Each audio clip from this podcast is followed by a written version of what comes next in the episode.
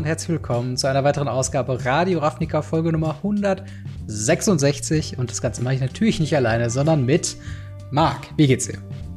Hi, man hört es direkt. Ich bin ein bisschen krank. Das heißt, so gut jetzt gerade nicht. Die Leute im Videocast werden auch sehen, ich habe leicht rote Nase vom ganzen Nasenschnauben. Dementsprechend, bitte vergebt mir ein bisschen meine Stimme, aber wir haben so viel Stuff und so viel geilen Stuff, worüber wir reden wollen, dass, genug Tee und ein bisschen aus dem Bett gequält, mal für eine Stunde, um euch was zu präsentieren und mit dir darüber zu reden, was für Themen wir haben, und danach geht's wahrscheinlich wieder ab ins Bett. Ich habe dich für diese Woche nicht ausgetauscht mit Rudolf, sondern du hast aber nur eine sehr rote Nase. Oh ja. Yeah. Genau, du hast schon die Themen gesagt. Wir haben zwei große Themen im Endeffekt. Einmal Magic 30, der Beginn der Magic Cons, die uns jetzt im Laufe des nächsten Jahres ereilen werden. Da werden wir ein bisschen Fazit ziehen, was wir so aus der Ferne begutachten können, wie das so war, was es da so an Entdeckungen gab, was schiefgelaufen ist vielleicht, was weniger schiefgelaufen ist. Das werden wir alles besprechen. Und dann Brothers War. Das nächste neue große Set aus der Vergangenheit sozusagen. Wir sprechen einmal über die Mechaniken und reden dann noch über ein paar Previews, die wir uns rausgesucht haben. Thema Commander-Decks und quasi unsere Top-Listen. Die kommen dann höchstwahrscheinlich nächste Woche, je nachdem, wenn halt alles schon draußen ist und wir da die Zeit für haben. Und sonst, wenn wir da noch Zeit haben, Ask Us Anything. Aber mal schauen, wie lang und wie austreibend wir darüber reden.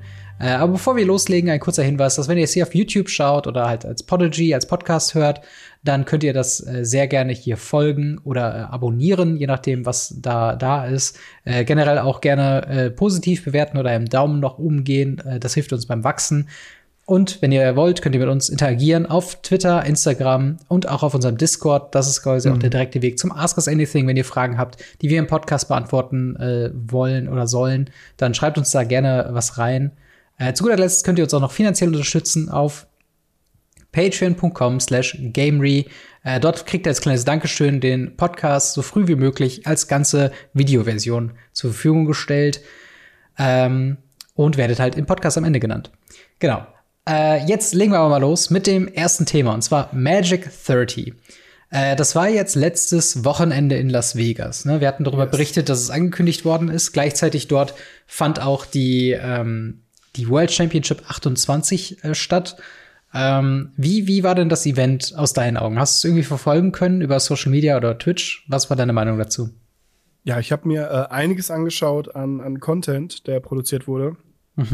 Bilder, habe natürlich den lieben MTG Malone auf Twitter auf Schritt und Tritt verfolgt. Der war ja tatsächlich vor Ort, was ich sehr cool fand. Und also da bin ich durch viele interessante Einblicke und viele vor allem verschiedenste Ansichten auf dieses Event gestoßen, was ich sehr, sehr interessant fand und so gar nicht teilweise bedacht habe oder wahrgenommen habe, bis ich da mal gesehen habe, wie das vor Ort teilweise aussieht. Ja, das ist tatsächlich krass, dass Malone zum einen da war und tatsächlich auch noch ein weiterer Deutscher, den ich auch verfolgt habe, ist Brewers Kitchen, der mit der MTG Goldfish Crew da war. Da habe ich mir den Podcast bzw. den Live-Bericht von denen vor Ort so ein bisschen angeschaut und da ein paar Eindrücke gesammelt und sonst natürlich viel Reddit, Twitter, Instagram von den Leuten, die da vor Ort waren und das ein oder andere kontroverse Thema mit eingepackt haben. Im Endeffekt fangen wir einfach mal an, so ein paar Themen aufzurollen. Es gab ein kleines Dilemma um die Command Zone. Wir hatten schon vorher so ein bisschen drüber gesprochen mit Magic 30 im Sinne von, was für Ticket gibt es, was zahlt man da für Zugang und teilweise gab es halt eine Command Zone, die kennt man auch schon auf Grand Prix früher, beziehungsweise auf Magic Fest dann zwischendrin. In diesem Fall war es eine komplett bezahlte Area, für die man entweder vorher mit dem Ticket oder dann vor Ort einen Batzen Geld bezahlen musste, um dann da vor Ort spielen zu können. Und das hat darin resultiert, dass die Halle, zumindest in den ersten Tagen, in den ersten Stunden, ziemlich leer war.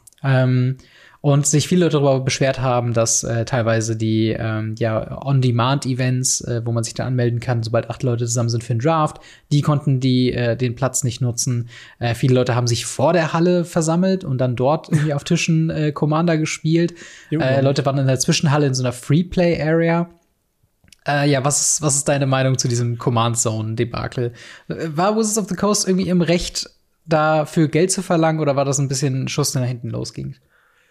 Es ist ja das, was wir ungefähr auch vorhergesagt haben, tatsächlich. Weil, diese Command Zone Bereiche waren immer ganz nett auf dem Magic Fest, aber selbst da waren die fast nicht benutzt, ja. Weil naja, die Leute haben sich halt in irgendwelche Tische gesetzt und bis sie weggescheucht wurden, da Commander gespielt. Warum einen speziellen Bereich dafür holen? Ja, man bekommt ein bisschen Promo, ein bisschen Special-Zugang, Special-Treatment, oh mein Gott. Aber $350-Ticket dafür ja. Oder halt eben ein spezielles Command-Ding, was ja auch nicht so günstig war. Ja. Boah, das war ein bisschen viel, aber sie haben es ja auch nachher geändert. Ja, genau, das muss man sagen. Ich glaube, es war so Tag 2, haben sie schon angefangen, die Hälfte dieser Halle, und das war wirklich nicht wenig, freizuhalten für eben Side-Events, beziehungsweise halt eben Freeplay. Und da hat man schon vor Ort so ein bisschen mitbekommen, da ist Besserung in Sicht. Und zumindest ein paar Sachen, die ein paar Content-Creatoren im Nachhinein im Review gesagt haben, ist, dass sie auch teilweise mit WotC-Staff, also Wizards of the Coast Staff, geredet haben. Und denen das Problem bewusst war und sie auf jeden Fall dran arbeiten, dass es halt eben, ja, besser läuft auf zukünftige Events. Ja. Was auch auf jeden Fall gut ist. Aber ich habe nur mitbekommen, sehr viele Leute haben sehr krass drüber gemimt, gerade auf Reddit. Ja. Von wegen, oh, wir haben die Command Zone geupgradet und da war da so ein Planschbecken mit so Kullerbällchen drin, wo man sich dann reinsetzen konnte. So. Ja, nice. Und ja, das war sehr viel da. Also es gab auch sehr viele so Reports. Ich habe einen genauer jetzt am Montag vor der Aufzeichnung in meinem Livestream durchgelesen, wo jemand, der das Black Lotus-Ticket für $750, also $750 gekauft hatte, der seine Hintergrundperspektive da geteilt hat. Und das Überraschende, oder zumindest für mich überraschend war, dass er sagen würde, es hatte sich in diesem Fall gelohnt, weil er halt hauptsächlich die Artists beobachten wollte und halt unterschreiben wollte. Und da bekam man, glaube ich, irgendwie vorher Zugriff auf die Schlange und konnte sich vorher anstellen.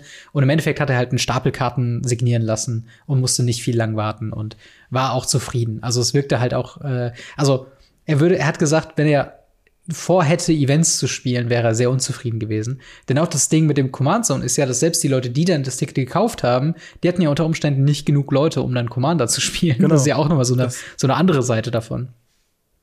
Das ist so krass, wenn man sich überlegt, man kauft ein Ticket, geht auf ein Event und das Event findet nicht statt. Also das ist schon übel. Ich habe jetzt tatsächlich weniger negative Stimmen gehört darüber, dass sie die Halle irgendwann geöffnet haben und gesagt haben, Freeplay ist ja auch möglich.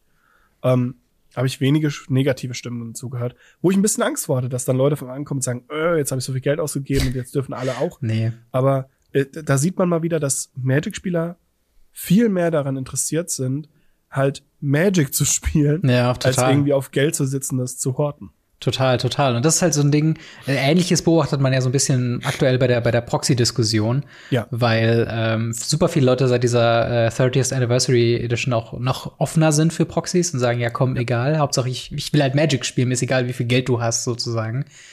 Und aber tatsächlich, was du meintest mit den Events finden nicht statt, da gab es auch noch mal eine Sache, wo sich viele darüber aufgeregt haben, zu Recht. Denn das Problem war, und das kennen Leute, die schon mal bei Events waren oder auch selbst bei Store Championship oder sonstigen größeren Events im Local Game Store, das Timing ist relevant. Man kennt es jeder bei so einem, keine Ahnung, Pioneer, Modern Turnier, da gibt es immer diesen einen Controller oder einen Combo-Spieler, der zu lange braucht, um seine Spiele zu beenden. Und dementsprechend das ganze Event so ein bisschen nach hinten verzögert. Da gibt's ja diese Timeout-Regeln, wo man dann nur noch 5 Züge hat, aber auch ein Zug kann sehr lang ausgehen. Ja. Und im Endeffekt hat das dann mehrere Events in Bredouille gebracht, weil dann die nicht abgeschlossen werden können. Nicht, weil die Zeit nicht ausreichte von den Judges oder von den WotC-Staff, sondern von dem Hallenpersonal, das gesagt hat, okay, irgendwann ist das Event auch vorbei, ihr müsst jetzt gehen. Und da waren teilweise Leute dann draußen, die gucken auf ihre Companion-App und sagen, hey, ich habe jetzt hier noch 2 Runden Pioneer oder Modern, die ich spielen möchte. Ich komme jetzt nicht in die Halle mehr rein, die lassen mich nicht mehr rein. Okay, das ist heftig, ja. Und das fand ich halt schon, also als ich das gelesen habe, also zum einen wirkt es realistisch, es wirkt jetzt nicht so, als ob jemand da irgendwie einfach nur haten möchte, um den Hate rauszugeben, sondern es wirkte nach einem echten Problem, wo sich viele Leute schon sehr viele Gedanken zugemacht hat. Und dann, ja, jetzt diesen Clash of Event-Personal, wie kriegt man sowas am besten irgendwie hin?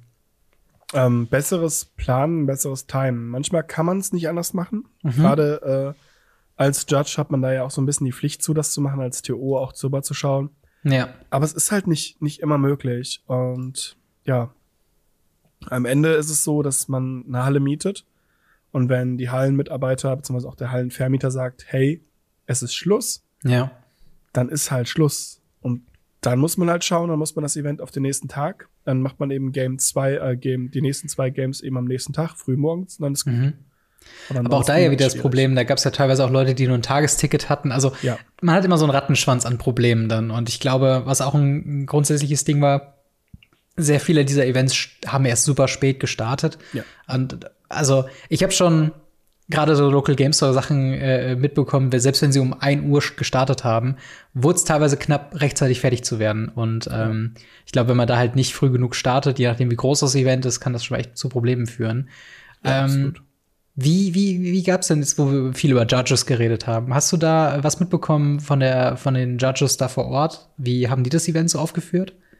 Also die Judges, mit denen ich gesprochen habe, die vor Ort waren, die jetzt heute Morgen tatsächlich abgeflogen sind erst, also wirklich lange auch da geblieben sind, und jetzt aufs nächste Event fliegen, die hatten immensen Spaß. Es muss anscheinend mega cool gewesen sein, auch einfach mal die City zu sehen. Klar, für europäische Judges ist Las Vegas nochmal eine ganz andere Hausnummer. Es sei denn, du bist dieser eine Judge, der immer überall unterwegs ist. Aber ansonsten ist es halt was ganz Spezielles. Es ist ähnlich wie ein Japan Grand Prix zu judgen oder ähnliches. Das ist schon ein Riesending.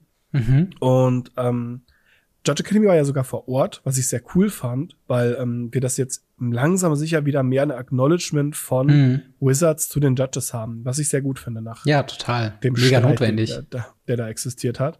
Und die waren auch vor Ort, die haben Fragen beantwortet, die haben Sachen erzählt, auch relativ viel gepostet auf Social Media, weil Judge Academy echt auch sehr aktiv ist auf Social Media. Und für mich natürlich die schönste News waren die neuen Promos für nächstes Jahr. Nice. Nächstes Jahr gibt's haufenweise Artefakte als Judge-Promos. Und die ersten, die sie rausgehauen haben, waren Mycos und Flattes, ein modern gebanntes Artefakt, was im Legacy aber gespielt wird. Painter's Servant, ein mittelmäßiger Commander-Staple, der im Legacy gespielt wird. Und Sword of War and Peace, das, wenn es irgendwo gespielt wird, manchmal im Devon Texas Sideboard im Legacy gespielt wird und sonst halt nirgends. Ja. Und drei Legacy-Staples. Ich bin begeistert. Das glaube ich. Tatsächlich ein Sword of War and Peace fehlt mir noch für mein Knights Tribal Commander Deck, weil da habe ich, glaube ich, mittlerweile 3 oder 4 von den Swords und das War of Peace ist einer der teureren und deswegen habe ich es mir noch nicht geholt, aber ist auf jeden Fall schön, dass da davon eine neue Promo-Version kommt. Yes. Grundsätzlich gab es noch so ein paar andere Events. Natürlich gab es ein großes Bühnenprogramm. Game Night Live war, glaube ich, ein großes Thema. Was ich so gehört habe, wie der Hallenaufbau war ein bisschen komisch, weil du hattest quasi wir haben ja gesagt, dass die World Championship da auch stattfindet. Und man würde ja eigentlich annehmen, dass die World Championship einen signifikanten Teil dieser Halle einnimmt. In Wirklichkeit überhaupt nicht so. Du hast halt quasi in einer Ecke so die Vendors und die Händler quasi gehabt, die teilweise wohl auch sehr laut, man kennt es von der Gamescom, Marketingstände sind da, wo jemand immer am Mikrofon ist und so, ja, komm mal her, macht mal hier, wollte ich gerade Stuff, so. Und hat ein Mikrofon reingeschrien. Auf der anderen Seite war gerade irgendwie Game Night Live, wo die Leute natürlich auch auf der Bühne standen und mega gejubelt haben und da die Game Nights-Leute dazugeguckt haben. Und dann in einer anderen Ecke haben so ein paar Leute dann die World Championship verfolgt. Sehr awkward, weil kein Ton. Also die hatten sich quasi um einen Monitor versammelt, weil es war natürlich Arena. Sie haben quasi den Livestream vor Ort geguckt, also den Livestream-Feed, aber ohne Turm. Es gab keine Lautsprecher. Und irgendwie waren da so 10 Leute, die sich das dann irgendwie so angeguckt haben oder noch irgendwann wieder weggegangen sind, weil du hast ja natürlich keine Kommentatorenstimme. Und ich weiß, dass es teilweise Probleme gab mit Kommentatoren, dass man die aus der Booth gehört hat, wo die gespielt haben. Aber gleichzeitig das ganze Turnier hat ja vor Ort stattgefunden und es waren nicht alle jetzt auf einer Bühne oder so. Und es war irgendwie ganz, ganz weird, als ich mir das irgendwie vorgestellt habe, dass die verdammte World Championship so ein kleiner Nischenrahmen ist, so ein bisschen wie die Retro-Games auf der Gamescom oder so. Ja, wollte ich gerade sagen, das erinnert mich sehr stark an diese Retro-Game Halle. Ja, so eine Ecke, wo man einfach so ein paar Leute so ein bisschen spazieren gehen. Das ist irgendwie ganz nett, dazu zu gucken, aber es sollte eigentlich das Main-Event sein. So. Das Finale wiederum, das können wir sagen, das war auf der Hauptbühne und da hatten sie auch dieses übliche Setup.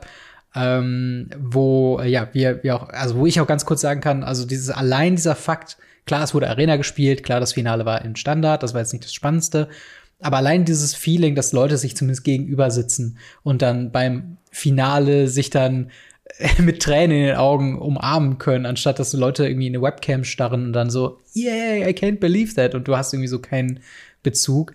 Allein das hat schon irgendwie viel Mehrwert gegeben. Mhm. Hast du was von der Championship so ein bisschen verfolgt? Tatsächlich gar nichts. Ich war zu sehr beschäftigt mit den ganzen anderen Sachen, ja. was da rumgeflocht ist. Diese ganzen Witze, die gemacht wurden über die VIP-Booster, beziehungsweise die Magic 30 Booster. Oh, ja. Und halt jetzt ja auch gleichzeitig noch die ganzen Secret Layer-Kram, der jetzt ja vorgestern da war. Ja. Und ja.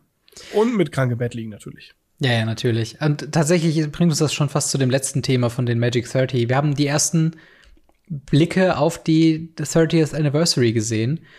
Zum einen haben alle Leute, die das Black Lotus VIP-Ticket für $750 gekauft haben, haben als Überraschung 4 30th Anniversary Booster bekommen. Und das ist sehr spannend, weil die werden ja verkauft für $1.000.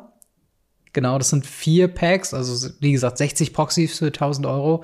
Hier wurden die quasi einfach nur als Dreingabe dazu geschenkt. Und der Reddit-User, von dem ich eben erzählt habe, der dieses Black Lotus VIP-Ticket hat und aus seinen Erfahrungen gesprochen hat, der hat die genommen, sofort zu einem Vendor und für $800 verkauft. Ungeöffnet, einfach nicht reingeguckt, ja, hier. Und der Händler hat halt gesagt, okay, ja, ich gebe dir dafür $800. Und dafür hat er sich dann eine Gaia's Cradle, eine originale, nicht geproxiete Gaia's Cradle gekauft. Und was ich aber auch krass finde. Das wäre eine coole Dreingabe gewesen. Das wäre eine coole gratis Dreingabe gewesen. Ja. Ein Duel dabei, ein Cradle dabei. Das wäre doch Hammer gewesen. Nicht so ein Müll. Und man konnte selbst schon sehen, weil natürlich kamen dann über das Wochenende einige im Umlauf. Teilweise wurden die auch random ausgegeben. Bei Leuten, die bei zum Beispiel Mark Pool irgendwie anstanden zum Signieren, um was zum Signieren zu haben, so. Und der Preis ist übers Wochenende von $200 pro Booster schon auf 120 pro Booster gedroppt. Einfach nur, weil da schon so viele Sachen im Umlauf waren. Und ja, ich kann es natürlich nicht alles verifizieren, dass meine ganzen Erfahrungen oder ganzen Berichte kommen aus diesem einen Ding eben. Aber ja, dass welche rausgegeben wurden, dass es nicht wenige waren, habe ich auch mitbekommen tatsächlich. Auch über Twitter und ähnliches gab es überall Bilder. Ähnlich wie es auch Bilder gab, ich weiß nicht, ob du Bilder zu den Promos gesehen hast. Mhm. Wahnsinnig witzig. Also ich glaube, so einen Fail habe ich lange nicht mehr erlebt. Die Leute haben ja diese Packs, diese Bags bekommen. Nicht Packs, Bags. Ja. Wo dann ihr Stuff drin war. Und da lagen die Promos halt einfach gesleeved mit drin. Super Idee. Wodurch es unendlich viele Promos gibt, die aussehen wie so eine Captain Hook-Klaue. Ja, natürlich, klar, wenn da eine Deckbox drauf fällt. Ja. Und alle haben schon so gewitzelt, so, guck mal hier, das neue Curling. Ja, wobei ich dazu zumindest gehört habe, dass man das gratis umtauschen konnte. Also ja, man konnte einfach hingehen. Immerhin, aber ja. Jetzt die andere Frage, $1.000 für 4 Booster und die Vendor kaufen die für 120 wieder an. Lohnt es sich jetzt noch weniger, diese Booster zu holen? Also abgesehen davon, dass die Dinger sich überhaupt nicht gelohnt haben, von Anfang an nicht. Ja, es war wirklich erschreckend. Ich habe mir ein paar Unboxings dazu angeguckt, ein paar auf YouTube, ein paar auf Reddit. Und du hast wirklich da Leute, die teilweise 8 dieser Booster aufgemacht haben. Und nicht, also da waren vielleicht mal ein Duel drin, so, aber halt ein Proxy-Duel. Und eigentlich ist ja der wahre Appeal von diesen Boosterboxen oder von diesem Booster-Produkt ist ja Power 9 oder nichts. So, wenn du eine Power 9, also irgendeinen Mox oder einen Black Lotus hast, geil. Wenn nicht, ist egal. So, der Rest ist komplett wertlos, mehr oder weniger. Und super viele Leute gehen so Booster-Pack durch und haben einfach nur Schrott gezogen, wie es zu erwarten war. Und dann ist es noch nicht mal Schrott, den du wirklich spielen kannst, sondern es sind halt einfach nur Proxys. Und ja, ich habe so ein bisschen im Gefühl, dass sie so als nette Dreingabe bei den zukünftigen Events auch ganz nett sind. Also ich sag mal so, wenn mir die geschenkt werden, habe ich da nichts gegen. Aber ich glaube, ich würde so machen wie der besagte Reddit-User und sofort zu einem Vendor gehen und sagst so, hey, willst du es kaufen? Egal, für mich ist es wertlos. Selbst wenn ich dafür nur $500 kriege, ist mir das okay. Und ja, also keine Ahnung. Das, wie siehst du das? Also hat sich deine Meinung dazu ein bisschen geändert? Ich würde es ganz gerne als Booster aufmachen auf meinem Channel. Ja. Ansonsten muss ich sagen, es zeigt sich halt, wenn sie es schon verschenken und wenn es so hart runtergeht und es überall noch drauf geht, die Booster sind nicht mehr wert als ein 3,50 € Booster, sogar noch weniger als ein 3,50 € Booster, weil nicht mal echte Magic-Karten drin sind. Ja. Also das ihr könnt euch ein Fortnite-Sticker-Heft kaufen oder so ein Fortnite-Sticker-Booster. Ähnlicher Preis-Value, kostet $1,99 bei jedem komischen Ding hier so Kiosk, wenn ihr das sowas noch kennt. Also das ist unterirdisch. Also gerade als ich das gesehen habe, dass die das auch noch wie anscheinend teilweise wie Konfetti ein bisschen um die Gegend geschmissen haben, die jetzt übertrieben gesagt, muss ich sagen, Also es hat das ja noch weiter runtergeschmissen, den ganzen Kram. Und ich weiß nicht, ob sie damit versuchen, das wieder gut zu machen. Gefühlt macht es dadurch nur noch schlimmer. Ja, voll. Das Ding ist, das wäre ja schon, wir haben ja bei dem einen Video oder bei dem einen Segment über das 30th Anniversary auch darüber gesprochen, was für alternative Use Cases könnte das haben. Und das wäre ja auch ein komplett legitimer anderer, dass man sagt, okay, das ist so ein bisschen der Appeal, zu Events zu gehen, weil da gibt's die teilweise gratis. So, bei jedem Ticket würdest du davon 3 bekommen oder so. Das wäre ja schon wirklich so ein Punkt, wo viele Leute dann sagen, hey, weißt du was, dann gehe ich mal zu, keine Ahnung, Magic Fest, Sofia oder sonst irgendwo und hol mir das zumindest ab. Aber nein, sie verkaufen es für 1.000 €. Also es ist ein cooles Produkt geschenkt zu bekommen, aber kein cooles Produkt zu kaufen. Und dementsprechend, ich meine, guckt euch die Unboxings an und schaut, ob ihr diesen Stare of Death, den da manche Leute hatten, wo da kein Black Lotus drin ist, aushalten könnt. Aber unterm Strich würdest du sagen, dass die Magic 30, dass das ein positives Event war oder eher ein negatives Event? Also ich glaube dafür, dass es so riesig war und ich glaube dafür, dass sie gar nicht bis zum letzten Tag, in Amerika sind die Restriktionen ja immer noch sehr viel härter, habe ich festgestellt, bis zum letzten Tag gar nicht wussten, dass sie das machen oder wie sie es machen und sie damals auf die Beine gestellt haben, bin ich doch schon sehr positiv überrascht. Ja. Sie hatten coole Künstler da, sie hatten einen riesengeilen Cosplay-Contest, sie hatten Leute da, die Legenden sind. Also für mich ist meine große Legende ist Brian Kibler. Also ich würde, glaube ich, sterben, wenn ich dem mal die Hand geben dürfte. Und der war einfach random mit dabei und war halt unterwegs. Und als ich dann gesehen habe, wie Malone ein Bild mit ihm gemacht hat, habe ich gedacht, Alter, an deiner Stelle würde ich jetzt gerade so kaputt gehen. Ja. Und genauso ist es bei vielen anderen auch. Also sie haben ein sehr cooles Event gemacht. Ja, das Event hatte Macken. Ja. Und wenn man jetzt diese komischen $1.000 Uprip-Booster mal rauslässt, würde ich sagen, war das alles noch im Rahmen. Und tatsächlich ein cooles Event und ich bin sehr, sehr traurig, dass es nicht da war. Ja, ja, total. Aber ich meine, du musst ja gar nicht lang traurig sein, denn das war jetzt ja nur der Anfang von den neu eingeführten Magic Cons. Die sollen nämlich jetzt über das nächste Jahr verteilt und wenn sie schon so einen generischen Namen wie Magic Con nehmen, glaube ich auch, dass das so der Nachfolger von ehemalig Grand Prix, ehemalig Magic Fests, wird es jetzt Magic Cons geben. Soweit ich gehört habe, klar, es sind Dinge schiefgegangen. Wie im Thema Command Zone und so weiter. Aber das glaube ich, wenn sie wirklich Bock haben, diese Magic Cons im großen Stile irgendwie aufzuräumen und halt wirklich auch nach Europa zu bringen oder nach anderen Ländern, dann glaube ich schon, dass das da Raum für Verbesserung ist. Also dementsprechend würde ich mich auf jeden Fall schon freuen, wenn da mehr von auch kommen. Und ich habe auch so ein bisschen, also ich hoffe, dass sie den 30. Geburtstag diesbezüglich mit solchen Cons nicht nur in Amerika feiern. Und das wäre ganz schön entmutigend. Und dadurch, dass es halt auch eben kein großes Turnier ist und wir zum Beispiel schon das Command Fest ja auch in Frankfurt hatten, besteht ja vielleicht, Daumen gedrückt, ein bisschen das Potenzial, dass das auch irgendwie nochmal nach Deutschland kommt. Aber mal schauen. Das wäre nice.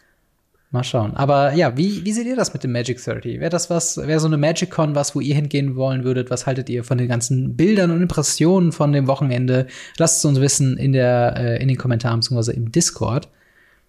Wir ziehen jedoch mal weiter zu The Brothers War, Magic the Gatherings nächstes Standardset.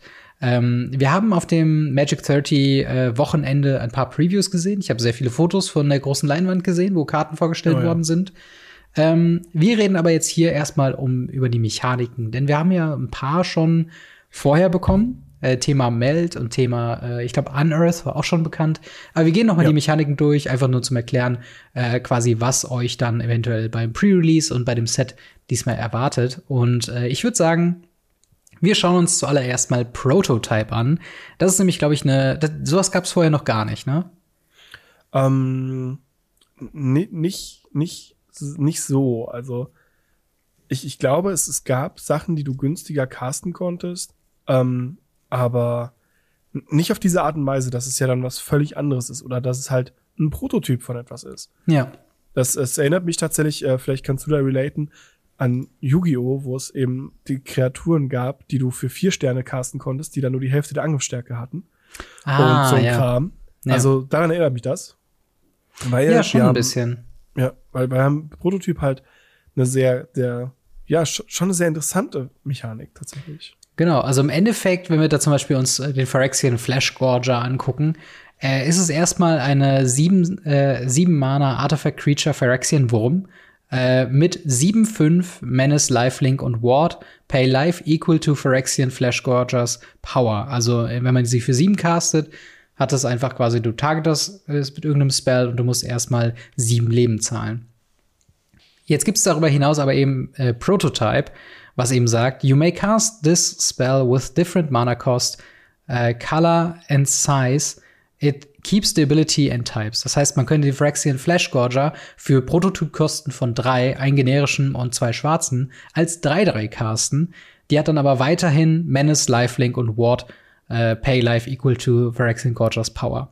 Also ein bisschen eine Endgame-Threat, die man haben könnte für 7 Mana 7/5 mit Menace, Lifelink. Aber wenn man zwischendrin etwas braucht für den Midrange-Bereich, so ein bisschen 3 Mana 3/3 Menace, Lifelink. Aber was hältst du von der Mechanik? Ich bin super hart gespannt.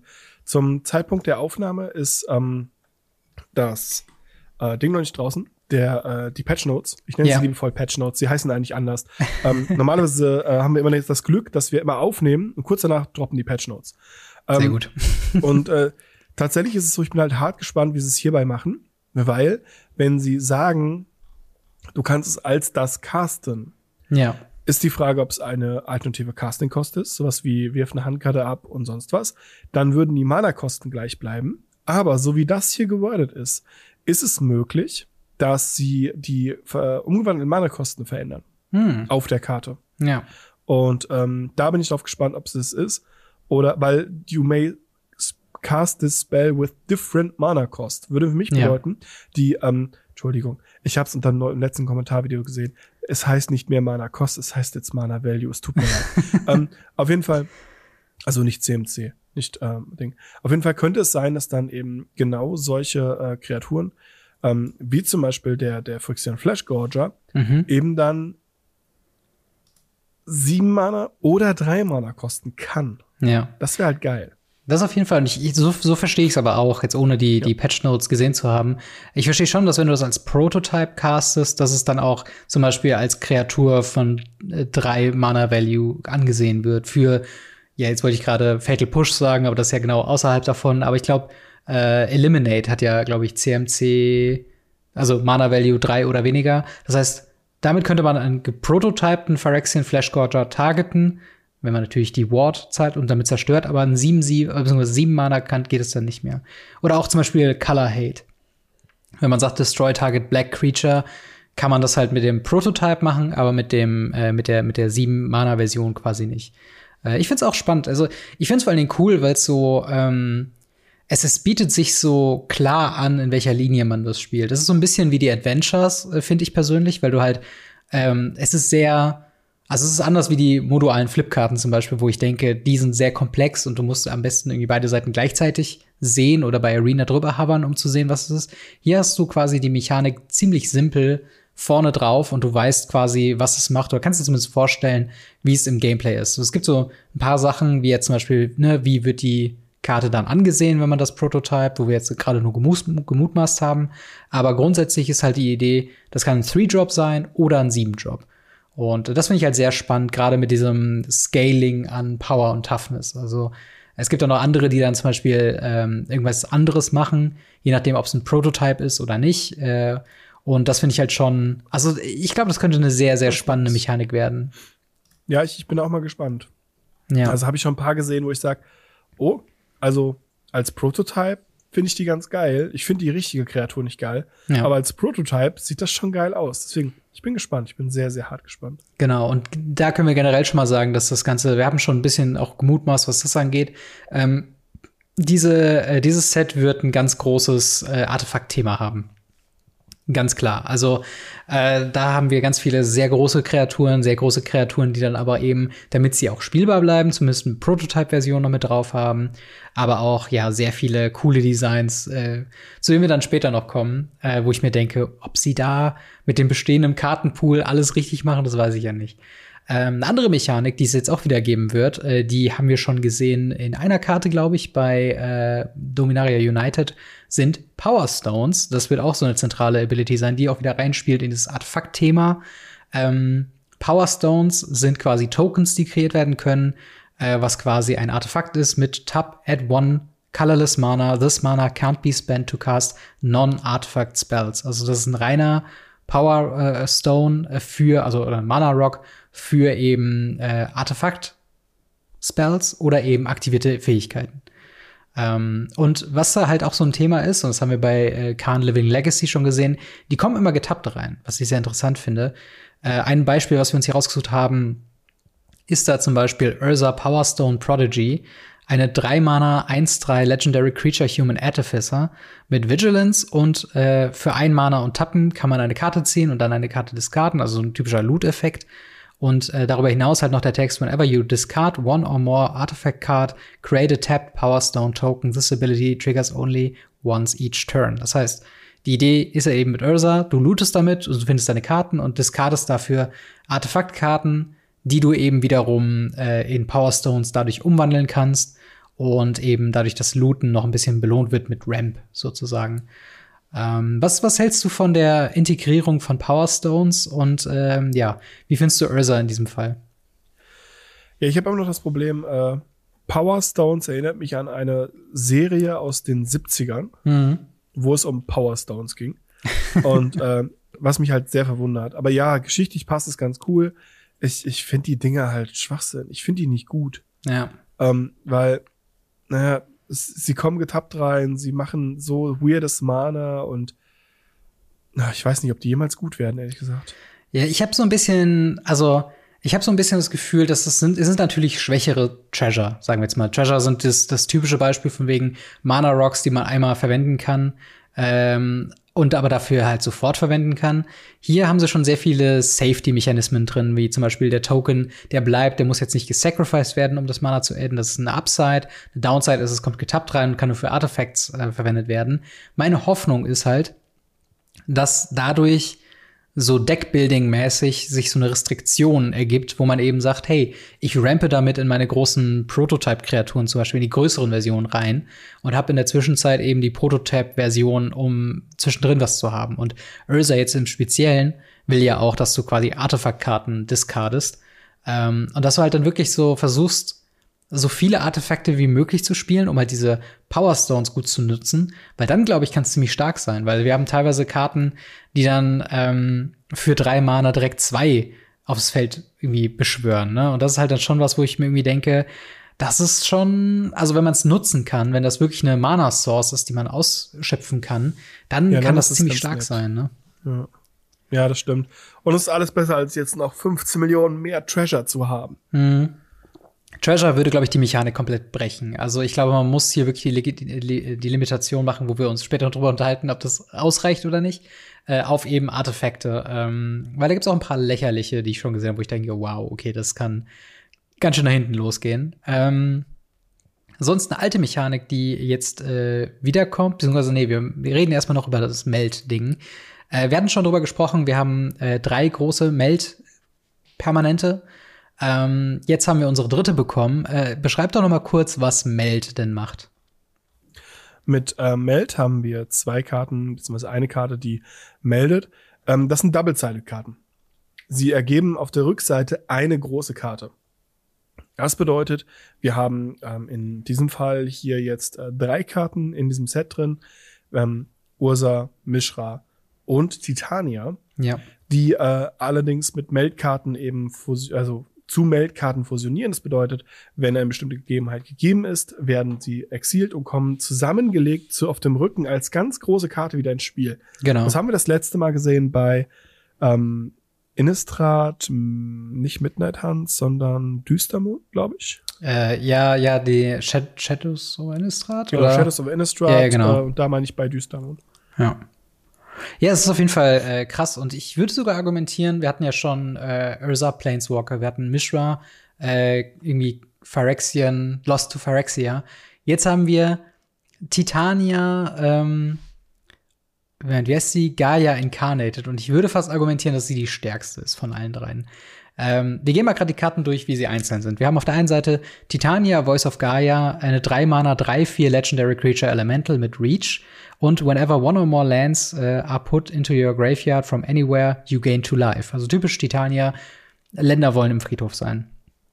Dann, at your beginning of your upkeep, if there are 4 or more lands in your graveyard and you both own and control Titania Voice of Gaia and the land named Argoth Sanctum of Nature, exile them and meld them into Titania Gaia Incarnate. Das ist genau der Effekt, den du eben meintest. Wenn das getriggert wird, kann man beide Permanente flippen und man hat eben eine größere Kreatur. Das andere Part, und das ist einzigartig jetzt in diesem Fall, ist ein Land. Und zwar Argoth Sanctum of Nature, was eben ein Land ist. Und kommt getappt ins Spiel, unless you control a legendary green creature, im optimalen Fall Titania. Man kann es tappen für ein grünes und dann für 4 Mana tappen und ein 2/2 Green Bear Creature Token kreieren und dann 3 Karten millen, aber man kann das nur als Sorcery aktivieren. Das heißt, es ist noch ein Mana-Sync mit drin für 4 Mana, wenn man es unbedingt braucht.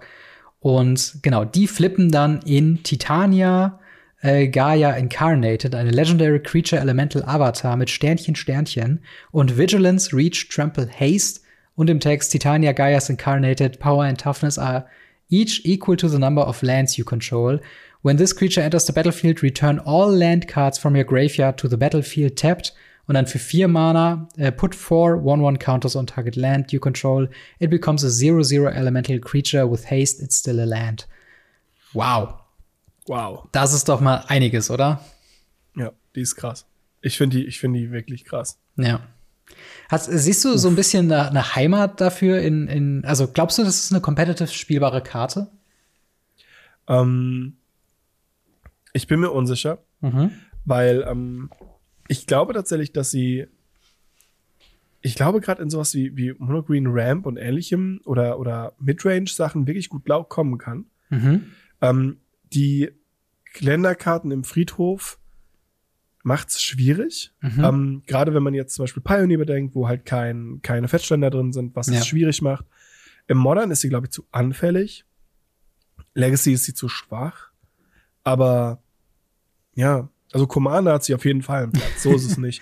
Ich bin die ganze Zeit überlegen, ob man irgendwie es schafft. Weil ich glaube, wenn du die wirklich im Pioneer umgedreht bekommst und damit anfängst, auf die Schnauze zu hauen, hält dich eigentlich nicht viel davon ab, damit zu gewinnen. Ja, total. Und das Ding ist halt, ja, ich habe so mal so ein bisschen herumgerechnet damit. Ich glaube, wenn du sie flippst, was frühestens Turn 4 sein kann, dann hast du halt einfach einen 7/7 Vigilant Reach Trample Haster, der noch weitere Dinge tut. Weil zum einen brauchst du ja 4 Länder im Friedhof, die ja alle wiederkommen, sobald du das geflippt hast. Dann brauchst du 4 Mana. Nee, Quatsch, du brauchst 3 Mana plus Argoth. Wobei Argoth ja auch wieder weggeht. Das heißt, nee, es wäre dann 6/6 Minimum. Die Frage ist halt schon richtig. 7/7? Du brauchst 4 Länder im Friedhof, wovon du wahrscheinlich dann 4 Länder auf dem Feld hast.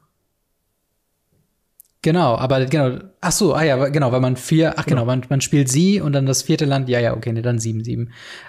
Und das Ding ist, was ich halt so stark finde in Bezug auf die Meldfähigkeit, ist halt, dass halt die einzige Permanente ist, wo du nur eine Permanente von casten musst. Und wie du schon sagst, in Commander kann halt eben Titania dein Commander sein. Das heißt, die ist immer ready.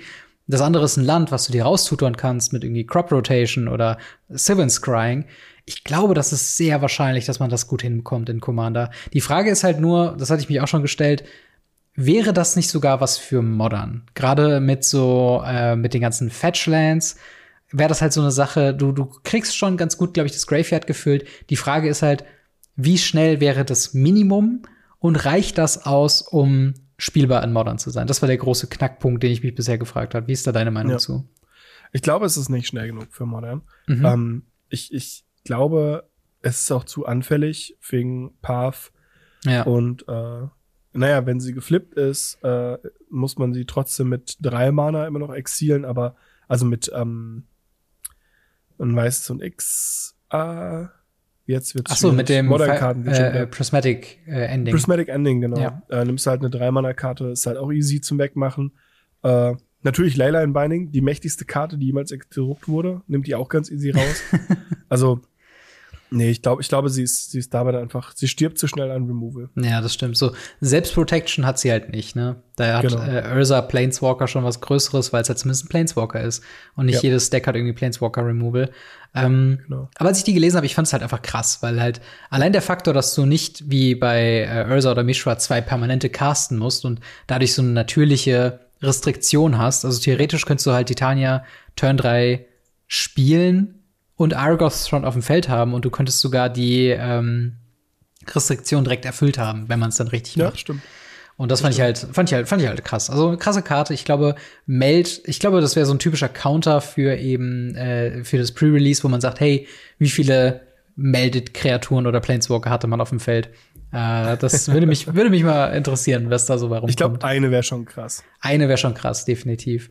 Wir haben noch eine letzte Fähigkeit, und zwar Unearth. Das ist eine wiederkehrende Fähigkeit. Wie funktioniert die denn grundsätzlich?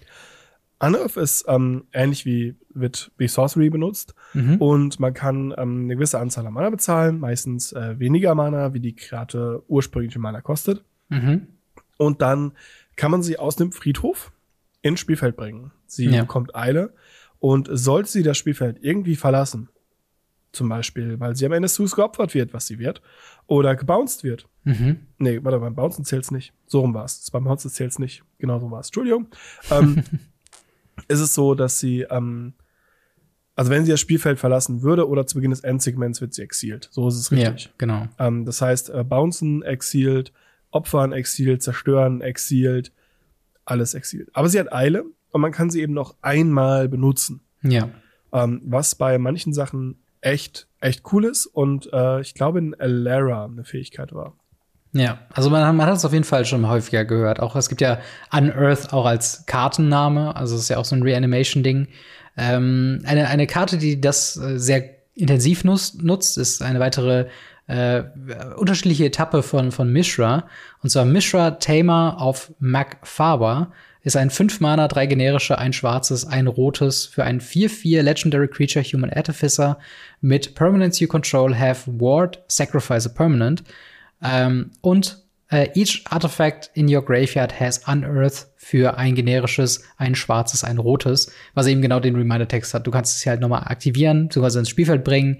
Sie hat Haste, du kannst sie sofort benutzen. Am Ende des Zuges wird die dann geexiled oder wenn sie zerstört wird oder gebounced wird oder sonst irgendwas. Das ist quasi so, wo jetzt Mishra anderen Permanenten dann noch Unearth gibt. Aber es gibt da natürlich auch so Sachen wie Ashnod's Harvester, 2 Mana, 3/1, when it attacks, exile target card from a graveyard und dann Unearth, ein generisches und ein schwarzes. Also es wird was sein, was man schon auch auf den Commons und Uncommons auch sieht. Und ja, wie glaubst du, wie einnehmend wird denn Unearth dann werden?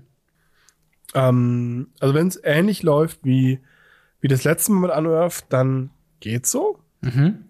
Ich glaube aber, dass dieses Mal ein paar der Unearth-Karten richtig sick sind. Also, wenn ich mir zum Beispiel die Preview-Karte von Ana anschaue, da hat man einfach einen Effekt drauf, den man nochmal haben kann. Du kannst Länderkarten aus deinem Friedhof spielen. Das ist der beständige Behemoth. Bedeutet, wir exhumieren den für 2, um einen Landcard aus unserem Friedhof zu spielen. Mhm. 2 Mana, du darfst ein Land aus deinem Friedhof spielen. Wenn es eine Ursas Saga oder ähnliches ist, der Wahnsinn. Ja, und absolut. Man hat dieses Mal viel mehr so, wenn man angreift, wenn man irgendwie was Basic-Effekte hat und ähnliches. Das letzte Mal war Unearth so, es war halt random auf Kreaturen draufgeklatscht, die halt manchmal kleine Effekte hatten. Ja. Aber ganz oft einfach nur auf random Kreaturen drauf. Und hier muss ich sagen, dieses Mal, es ist viel besser gelöst. Wirklich viel besser. Ja. Und ich habe auch, das ist so ein bisschen die Natur von auch Artefakten, dass da eben noch mehrere Effekte mit drauflegen, die du dann alternativ da noch mit nutzen kannst. Und ich glaube, das wird ein weiteres Tool. Also ich habe so ein bisschen die Hoffnung, dass sich Brothers War so ein bisschen anfühlen wird wie Kamigawa Neon Dynasty Limited, dass du halt so, alle Elemente gehen irgendwie ineinander über. Und ja, ich glaube, da gibt's schon ganz gutes Potenzial, dass man da ein bisschen mit den verschiedenen Mechaniken mischen kann. Aber grundsätzlich war es das erstmal. Wir haben natürlich ein paar Cycle. Ich habe gesehen, es gibt einen Uncommon-Cycle, der immer verschiedene Länder zählt auf verschiedenen Permanenten. Wir haben Pros, was mittlerweile jetzt anscheinend als Evergreen zählt. Ja. Weil wir hatten es ja jetzt auch im letzten Set drin mit der Gaia. Genau. Und jetzt wieder auf eine Kreatur. Das heißt, theoretisch ist Prowse auch wieder drin und ein Evergreen mittlerweile. Absolut. Und halt eben, ne, was man auch immer noch sagen kann, das hat jetzt nichts mit dem Set selbst zu tun, aber ihr könnt auch Transformers-Karten in euren Buchzentren haben. Ja, es ist so, es fusioniert sich so natürlich wie, keine Ahnung, wie eine Blutwurst mit Vanilleeis. Ach, geil. Aber das soweit zu den Mechaniken. Die Frage natürlich an euch, wie findet ihr die Mechaniken von Brothers War? Habt ihr euch mehr erhofft? Habt ihr euch mehr Artefakt-Synergien erhofft? Wie findet ihr das Set bisher? Schreibt es uns gerne in die Kommentare oder ins Discord. Wir reden doch jetzt mal über verschiedene Preview-Karten, die uns schon aufgefallen sind. Und da würde ich dir doch direkt mal das Wort überlassen. Welche Karte möchtest du denn zuerst mal reden? Über die ich will direkt die Katze aus dem Sack lassen. Ich will die krasseste Karte. Ich will einfach die absolut krasseste Karte in dem Set benennen. Okay. The Stonebrain. Oh ja. The Stonebrain. 2 Mana Legendary Artefakt. Für 2 Mana tappen. Exilen wir Stonebrain. Wir suchen einen Kartennamen aus. Nicht Non-Basic oder Non-Land. Einfach einen Kartennamen. Ja. Dann suchen wir die Hand, den Friedhof und das Deck des Gegners nach bis zu 4 Karten mit diesem Namen und exilen diese. Ja. Der Spieler mischt die Karten und für jede Karte, die wir aus der Hand exilt haben, darf er eine neue Karte ziehen. Ja. Activate only as Sorcery. Ist diese Karte krank? Die ist absolut krank. Es ist quasi die Artefakt-Version von Necromancia, was so ein klassisches schwarzes Hate-Piece war, also eine 3 Mana mit 2 Black Sorcery. Womit du dann eben eine Karte benennen kannst, die kein Basic-Land ist und 4 Sachen exilen kannst. Und hier halt jetzt in farblos als Artefakt für jeden zugänglich. Da habe ich auch schon drauf geguckt. Also das ist eine richtig, richtig krasse Karte. Wahnsinn. Also alleine, was man sich überlegt, wir haben sowas wie Dementia, Lost Legacy, wir haben die Justice Cap, ich glaube, Justice Cap heißt sie, was damals schon so eine Karte war mit diesem Effekt. Aber das hier, das ist der Wahnsinn. Erstens, sie exilt sich selber. Karn liberated. Someone. Say what? Ja. Dann haben wir den Punkt, dass wir einfach 4 Karten exilen können, die auch Basics sein können. Ja. Oder halt irgendwas. Es ist super irrelevant, was wir nehmen. Und wenn wir die das zweite Mal zünden, weil, wie gesagt, wir spielen Karn, holen die aus dem Exile. Nächste Runde spielen wir, zünden sie, benutzen Karn, holen sie wieder. Ja. Also, welches Combo-Deck macht da noch was, wenn wir 8 seiner Win-Optionen rausgenommen haben? Das ist absolut, das ist der Wahnsinn. Das ist definitiv was. Ich habe das sofort, also meine große Theorie für Brothers War ist, weil es gibt einige dieser Effekte, das wird die Karte sein, die minimal Karn the Great Creator in Pioneer band, weil, wie du schon sagst, Stonebrain ist competitive casted, also kann man für 2 Mana casten, Turn 3 frühestens eben aktivieren und eben wenn man die einmal castet gegen Combo-Deck, sagen wir jetzt mal Lotus Field oder Monogreen Devotion, einfach Nixos exilen, einfach Storm the Festival exilen, so. Und schon macht das Deck nicht mehr viel, außer riesige, große Kreaturen raushauen. Aber grundsätzlich ist das schon mal so ein großes Ding. Und dann kann man es auch immer noch mit Karn the Great Creator, weil es eine Karte ist, die man im Exile owned, wiederholen, noch mal casten, noch mal was raussuchen. Und spätestens dann ist vorbei. Also das ist halt wirklich was Karn the Great Creator kann man sicher argumentieren. Ich habe viele Stimmen gehört. Ich bin ja auch großer Fan davon, die jetzt schon zu bannen. Einfach nur, weil die halt ein etwas broken Card-Design hat, weil es halt einseitig nur limitiert, was die Benutzung von Artefakten angeht. Auf der anderen Seite eben dieses Zurückholen von Exile. Normalerweise sollte das ja genau verhindert werden mit diesem Text Exile this Artifact. Das ist halt keine Downside mehr, wenn du es wiederholen kannst. Nee, absolut nicht. Das ist eine absolute Upside, wo ich sagen musste, genau dasselbe hatte ich ja auch aus dem letzten Set, Karns Stylex. Ja. Was ja ähnlich funktioniert hat. Dieses Exilen ist einfach eine absolute Upside mit dem Karn, weil er eben sagt, wir dürfen generell aus dem Sideboard oder Karten you own in Exile holen. Wahnsinn. Ja. Und du musst das ist. Oh.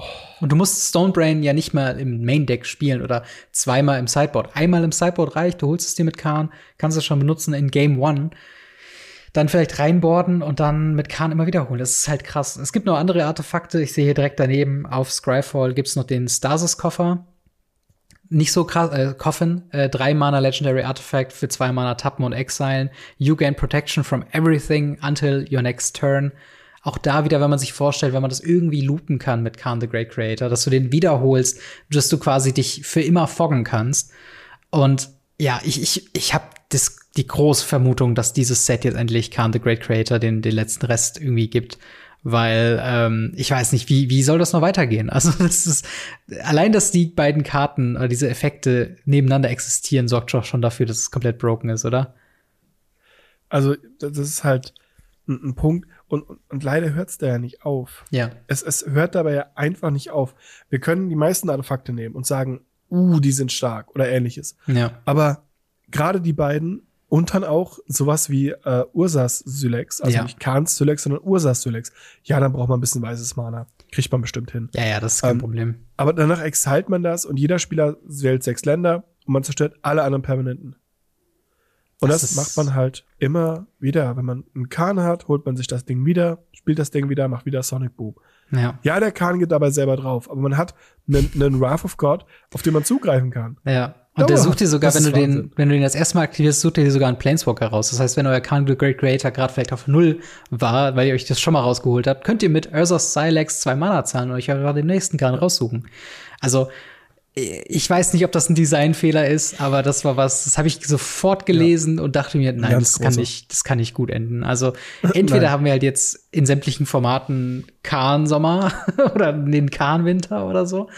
Aber das fand ich auch krass. Also ich bin wirklich gespannt, was sie dann damit machen.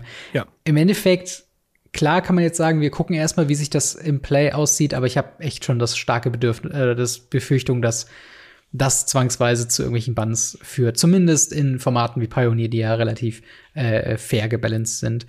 Und weil sonst Stonebrain allein sorgt dafür, dass du einfach kaum noch Combo-Pieces spielst. Also einer der größten Decks, ja auch zum Beispiel in Explorer, Greasefang, Stonebrain und dann sag Greasefang. Wenn du angefangen hast und das Turn 3 sagst, dann ist halt vorbei. So. Das Einzige, was es natürlich nicht exiled oder was nicht rausgenommen wird, sind Sachen, die schon auf dem Feld sind. Aber trotzdem, das ist es sind sehr, sehr mächtige Tools, sagen wir mal so. Ja, aber da gibt's halt einiges, wovor ich ein bisschen Angst habe tatsächlich. Ja. Ich habe ihn jetzt gerade nicht auf der Liste drauf, ist aber egal. Clay Champion. Ja, Clay Champion. Clay auch. Champion ist eine absolut brokene Kreatur. Am Anfang dachte ich, okay, geil, 4 Mana, 8-8er. Ja. Das ist Hammer. Und dann ist mir aufgefallen so, nein. 4 Mana, 2-2, alle anderen 2 Kreaturen kriegen 2+1+1 Marken. Ja. Also, Wahnsinn. Das Ding ist der absolute Abriss. Also, ja, total. Also generell diese können mit mehreren Mana bezahlt werden, verschiedene Mana für bezahlt werden. Diese ganzen Serpents, Claymasters, das sind ein paar Kreaturen halt mit einer Anzahl und X an Mana. Und das ist so geil, was dabei rumkommen kann. Wahnsinnig Power. Ich lese ihn einmal kurz vor, damit alle an Bord sind. Clay Champion ist eine X4 Artifact Creature Construct mit 2/2 und sagt dann, Clay Champion enters the battlefield with 3 1/1 counters for each double green spent to cast it. Also wie du eben schon sagtest, man braucht für X jetzt nicht mehr zu zahlen. Man kann auch sagen, ich nehme die 4 Mana komplett mono green und dann hast du halt, wie du schon sagst, einen 8-8er für 4 Mana. Was schon mal eine sehr gute Rate ist. Aber dann hat er noch eine zweite Fähigkeit. When Clay Champion enters the battlefield, choose up to 2 other creatures you control for each double white spent to cast it. Clay Champion puts 1/1 counter on each of them. Das ist halt nämlich genau dieser Effekt, den du meinst. Du kannst den halt für 4 Mana mono white spielen und hast dann nicht nur ein 2/2 Artifact Creature, sondern packst noch auf 2 weitere Kreaturen nochmal +2/+2, weil du halt eben für 4 weiße Blips das im besten Fall gespielt hast. Und ja, die Mischung ist insane, Mono Green ist irgendwie krass und Mono White ist halt auch super krass. Aber also hast du schon eine Shell, in die du das stecken möchtest? Ist das was für Death in Texas? Nee, ist nichts für Death in Texas. Wir zahlen keinen Mana für unsere Kreaturen. Aber also wichtig hierbei, by the way, diese Kreatur hat eine Color Identity von grün-weiß. Ja. Also ist nicht für monogrüne Commander-Decks geeignet. Genau.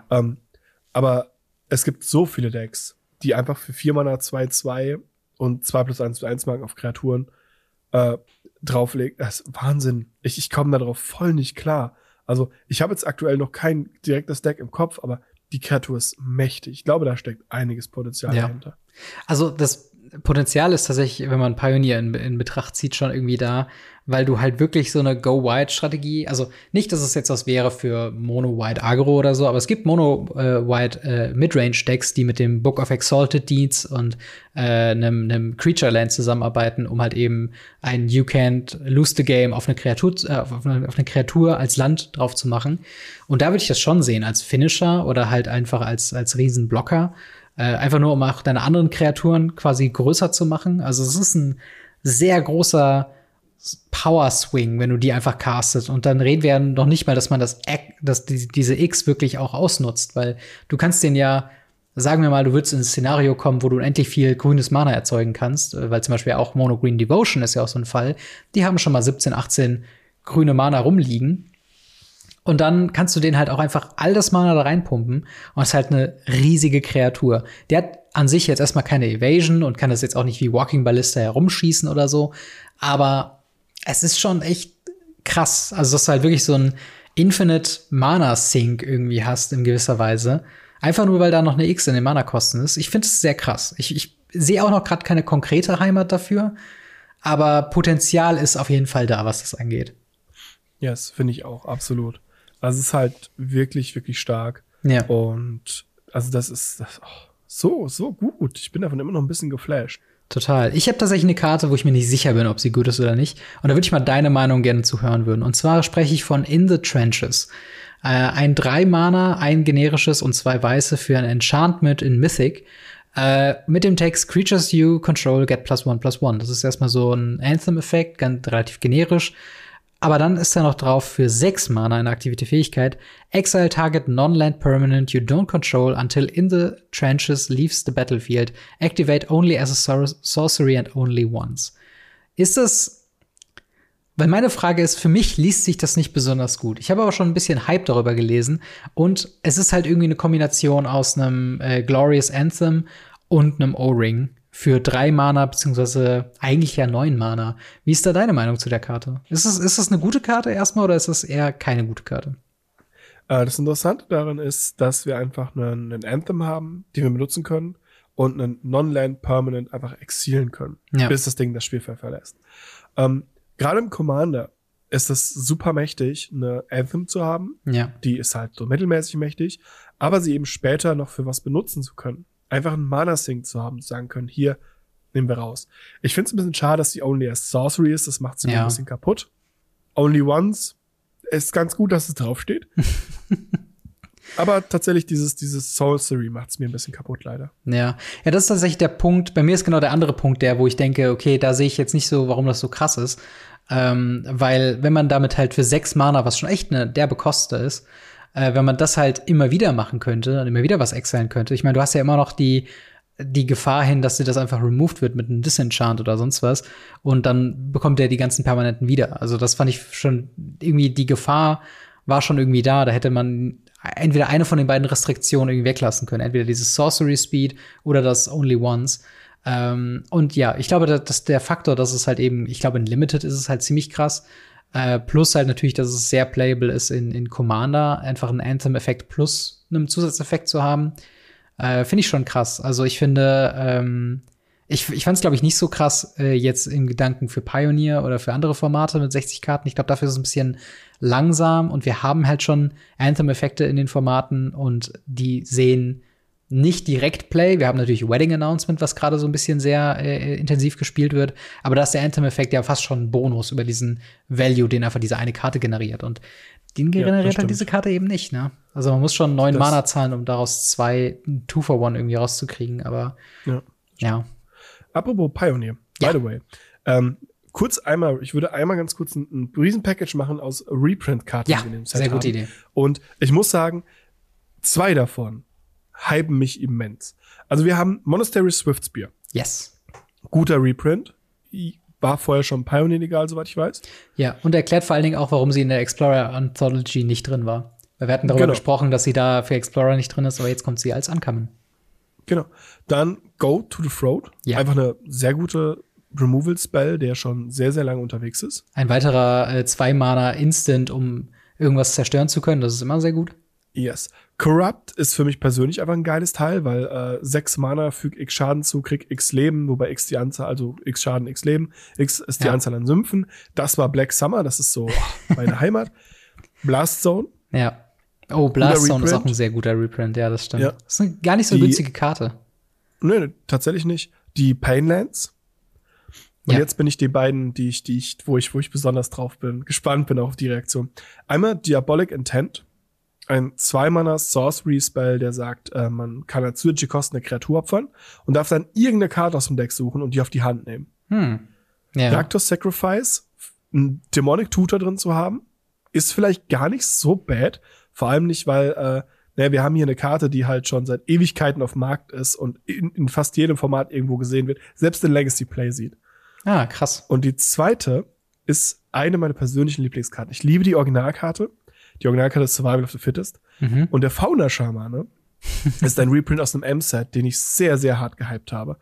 Es sind 2-Mana, 2/2er, der für ein grünes und Tappen eine Kreaturenkarte abwirft und man darf das Deck nach irgendeiner Kreatur durchsuchen, die auf die Hand nehmen.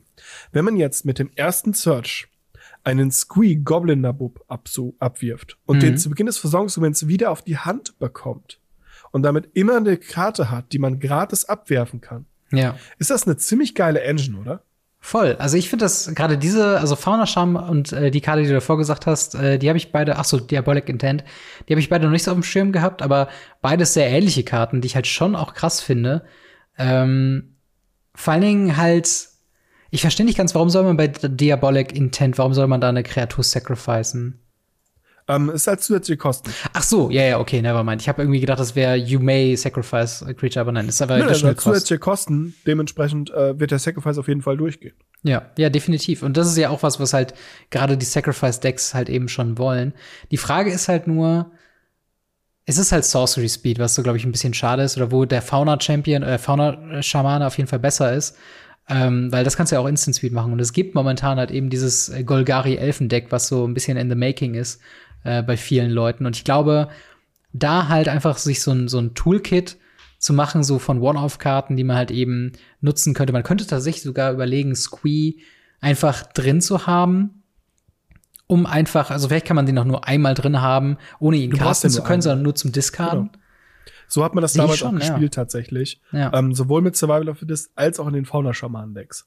Ja, das wär schon interessant. Oder ich weiß schon, was gibt's da noch? Gravecrawler und sowas, die du ja auch casten kannst dann wieder. Wobei, die kannst du ja nicht discarden. Tatsächlich ist, aus dem Feld. ist die Karte durch Vengevine gebannt worden. Also nicht diese Karte, krass. Sondern Survival of the Fittest ist durch Vengevine gebannt worden. Ja, es ist auf jeden Fall eine spannende Karte. Es ist auf jeden Fall was ich, glaube ich, in den Pioneer-Elfen-Decks schon sehe. Aber ja, eigentlich alle Reprints, die du gesagt hast, also selbst sowas wie Monastery Swiftspear, wird jetzt gerade ein bisschen zu Tode geprintet.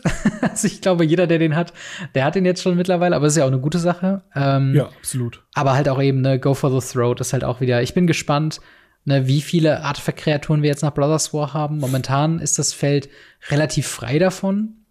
Aber ja, auch die Painlands werden super relevant werden. Also gerade das Corrupt, was du eben hattest, ist auch was, wo ich mir denke, vielleicht wird das ja noch mal so ein Revival von Mono Black Devotion. Da hätte ich schon die ganze Zeit irgendwie ein bisschen Bock zu. Mit halt schön irgendwie den als Finisher plus halt eben Grey Merchant of Asphodel. Das wär schon ziemlich geil. Also es gibt super viele interessante Karten. Vielleicht gehen wir noch auf eine letzte ein, weil ich die sehr interessant finde, Thema nämlich Painlands. Wir haben nämlich nicht nur die Painlands als quasi Rarelands, sondern wir haben auch, ich muss sie gerade noch finden, Fortified Beachhead, was ist ein Dual-Land, also was dann eben besagt, as this land enters the battlefield, you may reveal a soldier card from your hand. Fortified Beachhead enters the battlefield tapped unless you revealed a soldier card this way or you control a soldier.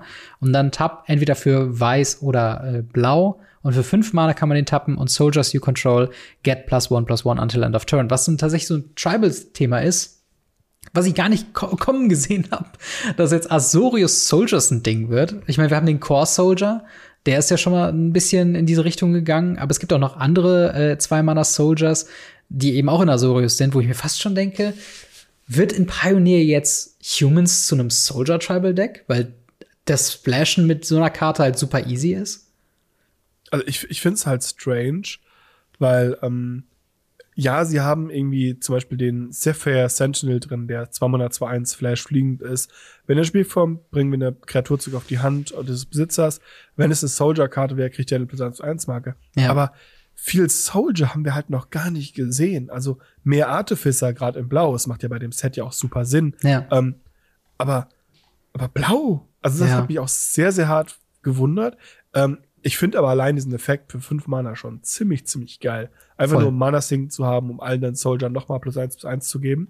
Gefällt mir sehr gut. Total. Vor allen Dingen, wenn man sich anguckt, ich glaube, die letzten Soldier, und ich glaube, Soldier allgemein ist auch so ein sehr, sehr beliebter Token-Typ. Wir haben sehr viele Karten in diesem Set, die Colorless Soldiers machen, aber es gibt ja auch sowas wie Raise the Alarm oder die Creature-Variante davon aus Dominaria United, die dann selbst eine 1/1 ist, Human Soldier, die noch einen Soldier mit dazu bringt. Und ich glaube, man könnte wirklich Mono-White Humans, man muss halt gucken, wie viel gibt man im Endeffekt auf? Weil na klar, was wir schon festgestellt haben mit dem Core Soldier Lord, ist, dass eben sehr viele Karten in diesem Deck sind halt eben Soldiers, fast schon zufällig. Also Talia, Talia's Lieutenant, nicht Luminarch Aspirant, aber es waren noch ein paar andere. Es waren irgendwie sehr, sehr viele in dem Fall. Und man müsste halt so ein bisschen abwägen, was lohnt sich mehr? Lohnt sich so eine Go-Wide Token-Strategie, eben mit diesem Soldier- und Azorius-Splash, was wieder sowas wie Counterspells aus dem Sideboard möglich macht und so weiter und so fort. Das könnte sehr interessant sein. Oder bleibt man bei dem bewährten Humans-Package, wo du dann mit Talia's Lieutenant halt eben so viel Power raushauen kannst und meistens halt in Mono-White dann auch mit Brave the Elements sehr gut arbeiten kannst. Ich bin sehr gespannt. Ich hätte richtig Bock auf 2 ähnliche Decks, die nebeneinander koexistieren in Pioneer. Und eben, ja, dass du dann mit wenigen Anpassungen dein Human-Deck in ein Soldier-Deck umändern kannst eben. Und du wirst noch belohnt mit eben diesen speziellen neuen Brothers War-Karten. Also hätte ich mega Bock drauf. Ich weiß nicht, wie sieht's mit älteren Formaten aus? Soldier Tribal and Legacy? Es gibt einen Soldier Stompy, was versucht, Turn 1 einen Soldier zu spielen, Turn 2 Trinisphäre, Turn 3 Armageddon, ich zerstöre alle Länder und gewinne dann einfach in 3 Runden. Das ist crazy. Aber das klingt nicht nach einer Heimat für dieses Land. Ja, das stimmt. Aber ich find's stark, dass sie von dem, was war das D&D, ne, nicht D&D, sondern Zendikar Rising Uncommon Land, was so gar nicht funktioniert hat mit dem Set. Da finde ich gut, dass sie davon gelernt haben und dann ein farblich abgemischtes Version davon eben bringen und dann nur für einen Tribe. Also finde ich ziemlich, ziemlich cool. Das eröffnet den Space für eben genau diese Decks wirklich ein bisschen sehr. Ja. Aber das ist soweit erstmal zu der ersten Übersicht über die Previews. Höchstwahrscheinlich diesen Freitag, also wenn ihr das hier schon hört, ist es schon vorbei mit den Previews für Brothers War. Aber dann nächste Woche werden wir dann unsere Top-Listen damit im Podcast besprechen. Wenn ihr da schon Picks habt, was sind die besten Karten aus dem Set, dann schreibt es uns auch in die Kommentare oder im Discord. Ask Us Anything, unsere kleine Rubrik, in der Fragen von euch, von uns besprochen werden. Wo kann ich denn meine Frage für Radio Ravnica stellen, Marc? Tatsächlich bei uns im Discord. Link dazu unten in der Videobeschreibung oder in den Shownotes. Genau. Auf unserem fabelhaften Discord haben wir einen Bereich Ask Us Anything. Dort könnt ihr Fragen an uns stellen. Wenn ihr Fragen generell einfach habt, gibt es auch den Bereich darunter, im Community-Bereich, Fragen an die Community. Wenn ihr Fragen an uns habt, egal was, sei es, was ist euer Lieblingsauto oder sonst was, stellt uns das in diesem Ask Us Anything. Wir versuchen jede Woche 2 bis 3 Fragen davon zu beantworten. Genau. Ich finde es großartig, by the way, wollte ich mal ganz kurz loslassen, dass das so gut klappt, dass wir das jetzt fast über ein Jahr, glaube ich, jetzt sogar schon durchziehen können. Das ist schon echt eine ganze Weile. Ja. Immer Fragen haben. Und auch immer interessante Fragen und nicht nur so, was ist A oder was ist B, sondern wirklich auch interessante Sachen. Deswegen vielen, vielen Dank daran. Wenn ihr Fragen habt, bitte, bitte, bitte zögert nicht, die uns zu stellen. Genau. Da freuen wir uns drauf. Definitiv. Und dann legen wir direkt mal los mit einer Frage von Tobi, der fragt, Moin zusammen, meine Frage bezieht sich auf Spelltable. Ich würde gerne an der Pioneer-Liga teilnehmen, habe aber noch keine wirkliche Ausrüstung, außer meine Karten. Habt ihr Tipps für ein ordentliches Setup? Was sind Dinge, die man haben muss? Könntet ihr bestimmte Sachen empfehlen, zum Beispiel dunkle oder helle Playmat, welche Kamera, Thema Beleuchtung etc.? Liebe Grüße, Tobi. Hast du da Empfehlungen für den Setup von Spelltable? Die Empfehlung ist ganz einfach. Nutz, was du hast. Ja. Also, wenn du sagst, du hast noch gar nichts, Also die meisten Laptops haben eine Kamera. In der heutigen Zeit, spätestens nach den letzten 2 Jahren, hat auch fast jeder eine Webcam. Mhm. Das funktioniert damit.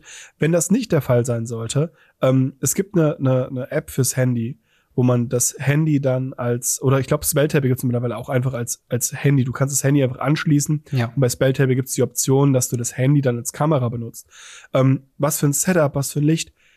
Solange man ein bisschen was erkennen kann, sind alle glücklich. Wir wollen alle nur Magic spielen. Ja, absolut. Wir haben in der Zeit, wo wir gar nicht uns treffen konnten, wo Spelltable erst in den Kinderschuhen gesteckt hat, Leute gesehen, die auf Bierkästen ihr Handy festgeklebt haben oder Schuhkartons gebastelt haben, wo sie so eine Höhle drin hatten oder. Ja. Also klar, wir haben jetzt ein bisschen den Vorteil als Content Creator. Wir haben hier Ausrüstung, Kameras, die dann 200, 300 Euro wert sind pro Kamera, 4, 5 Lichter, nochmal 200 Euro und was nicht alles. Aber ganz im Ernst, es reicht ein Handy auf einem Schuhkarton. Ja. Meiner Meinung nach. Ja, absolut, absolut. Also im Endeffekt, was du halt irgendwie testen müsstest, ist halt wirklich, wie klar ist das Signal im Endeffekt über das Internet. Weil ich glaube, das ist das, was halt bei Spelltable so am meisten nervt, ist halt, wenn Spelltable Probleme hat, eben Sachen zu erkennen aufgrund von Resolution. Und je mehr du da quasi direkt über den PC lösen kannst, desto besser. Aber wie du schon sagst, zur allergrößten Not mach das Handy an, lass das irgendwie über Spelltable sich automatisch finden, pack das auf einen Stapel Bücher und richte das grob irgendwie auf deine Playmat. Dann wird das schon eben grob funktionieren. Ich meine, du bist ja auch im konstanten Austausch mit deinen Mitspielern und da kannst du halt sagen, hey, ich sehe gerade nicht, was das für eine Karte ist. Entweder halt's mal näher an die Kamera ran oder du sagst halt eben, was die Karte macht. Und ich glaube, damit bist du schon echt ganz gut bedient. Ich würde auch sagen, unser Setup ist für Spelltable vielleicht ein bisschen High-End. Also ich habe hier ja, ich glaube, damals 400 Euro Camcorder an einer irgendwie 150 bis 200 Elgato Catcher-Karte mit einem Ulanzi Kamerastativ, woran ich auch 3 Lichter befestigt habe, für wahrscheinlich nochmal 200 Euro. Also, das ist halt so ein bisschen dieses Equipment-Stuff. Also, das nutze ich aber auch dann nicht nur für Spelltable. Aber wenn du da ins High-End gehen willst, gibt es da auf jeden Fall auch Optionen in diese Richtung, was man da natürlich nutzen kann. Ich hoffe, das war hilfreich. Wenn nicht, schreibt gerne noch mal eine weitere Frage oder eine Folgefrage ins Ask Us Anything. Wobei auch da ganz kurz der Hinweis, wegen andere Fragen, da können ja auch gewiss noch andere Leute technisch schneller und besser helfen, wenn du jetzt auch bald zum Beispiel an der Pioneer Liga oder so teilnehmen möchtest. Wo wir auch gerade mal sagen können, wir haben kurze Werbung dafür, wir haben noch ein paar andere Ligen, oder? Werbung. Genau. Wir haben auf unserem Discord mal angefangen mit einer einzigen Pioneer-Liga. Genau. Wir sind jetzt, glaube ich, in der 5. Pioneer-Liga. Das ist die 5. Runde, ja. Das ist krass. Und in der Zeit haben sich aber auch gleichzeitig noch eine Pauper-Liga, was ich sehr cool finde. Ja. Und natürlich, was bei mir natürlich das Herz aufgehen lässt, auch eine Legacy-Liga. Paper-Liga über Discord, über Webcam, über Spelltable, wie auch immer ihr es macht. Halt einfach die Formate spielen. Ja. Ich mit den Leuten austauschen. Ihr kriegt jede Woche ein Matchup zugelost. Bitte ändert eure Decks nicht. Das spielt ihr dann. Am Ende wird einfach geschaut, wie das Ganze so ablief. Läuft dann 4 Wochen. Genau. Macht mega Spaß. Ich habe damals bei der Pioneer Liga zusammen mit dir auch schon mal teilgenommen. Ja. Das war mega. Voll. Dieses Mal nehme ich auch in der Legacy Liga teil. Ich habe mir die Spatz einfach freigeschaufelt. So, was kostet die Welt? Und ich bin gespannt. Also, wenn ihr da Spaß dran habt, Discord, reingucken, Spaß haben. Genau. Spielen. Schreibt's einfach in den jeweiligen Format-Chat. Ich glaube, bei Pioneer ist das einzige, wo es einen exklusiven Liga-Chat gibt, weil dann quasi die Pioneer, der Pioneer-Chat mit dem Liga-Chat so ein bisschen konträr gehen, aber da arbeiten wir auf jeden Fall auch an. Meldet euch einfach da, taggt irgendwie Leute in dem Chat und dann könnt ihr auch gerne dran teilnehmen. Wir haben noch eine Frage von Ninrai. Dort wird auf den Link verwiesen zu Hercule Master Wizard Rarity Update von Wizards of the Coast. Ja. Da ist der Umstand, dass eine Karte aus dem Set Hercule Master of Wizards in den normalen Set und Draft Boostern als Rare sein wird.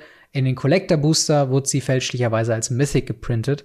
Und hier wird gefragt, was haltet ihr davon, dass in den Collector-Booster der einen Mythic-Slot wegnimmt? Was halten wir davon? Ja, also ich finde es nicht schlimm. Ich finde es tatsächlich sogar interessant, dass sie das jetzt erst machen. Ich hätte damit gerechnet, dass sie bestimmte Sachen schon upshiften und downshiften. Sie haben ja vorher auch schon zum Beispiel Karten, die Mythiker sind als Mythic Rares, weil sie nur in allen 500 Collector-Displays oder so mal vorkommen. Looking at you, Hedezuge. Der einfach seltener ist. Und dahin zu gehen und zu sagen, okay, manche Karten sind eben seltener in einem Slot, andere Karten sind halt häufiger und manche Extended-Karten sind vielleicht auch seltener wie andere, Finde ich tatsächlich gar nicht mal so schlimm.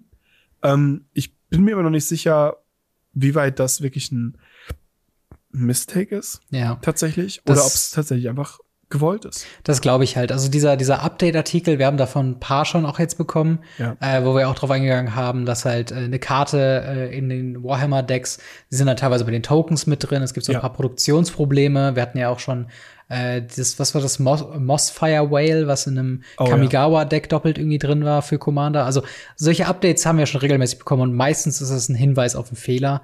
Und hier finde ich das halt auch. Das ist halt, es ist echt schade, dass gerade so ein High-Value-Produkt wie Collector Booster jetzt halt eben eine Fake-Mythic bekommen, anstatt eine richtige Mythic, die ja auch teilweise ein bisschen was wert sein können. Ja, das stimmt. Und selbst aus den Augen von Wizards of the Coast, wo es den sekundären Markt ja nicht gibt, ist ja aber trotzdem eine Mythic Rare mehr wert als eine normale Rare. Und dementsprechend ist es einfach schade und ich hoffe, es passiert nicht zu häufig. Aber auf der anderen Seite ist es vielleicht auch halt so ein nettes Stück Historie mit so einem Missprint. Ich weiß, die sind mittlerweile nicht mehr so viel wert. Aber ich weiß noch, dass es bei war das ein Core-Set oder war es das Dominaria-Set, wo ein 2-Mana 2-2 zu einem 2-Mana 3-2 wurde im Pre-Release in der ersten Wave. Genau, also es waren 3-2er. Ja. Genau, es war, glaube ich, davon gab es ja einige. Ja. Ja, genau, davon gab es ja tatsächlich einige Sachen, die dann teilweise auch untergegangen sind, deutsch falsch übersetzt wurden und. Und eben auch Rarities jetzt falsch übersetzt werden. Genau, und das ist halt schade und ein Zeichen von mangelnder Produktqualität, wo auch die nächste Frage, unsere letzte Frage für heute, oder zu vielen Produkten eben daran kommt. Und zwar der Medion-Mann Christian fragt, die Qualität der Karten aus den USA ist eine Katastrophe. Irgendwie vielleicht Near Mint, trotz rau und dünn und schlechtem Druckbild. Ihr kennt das. Wenn ich mir etwas bei Cardmarket bestelle und solche Karten bekomme, bin ich oft ziemlich enttäuscht. Geht es euch auch so oder bin ich da die Ausnahme? Glaubt ihr, dass eine extra Kategorie für die Qualität bei Cardmarket wäre da angebracht? Das ist eine sehr, sehr interessante Frage, weil, was er ja noch schreibt, teilweise sind die ja nicht mal Near Mint aus dem Booster, wobei die Definition von Near Mint ist ja eigentlich mehr oder weniger Booster Fresh, oder?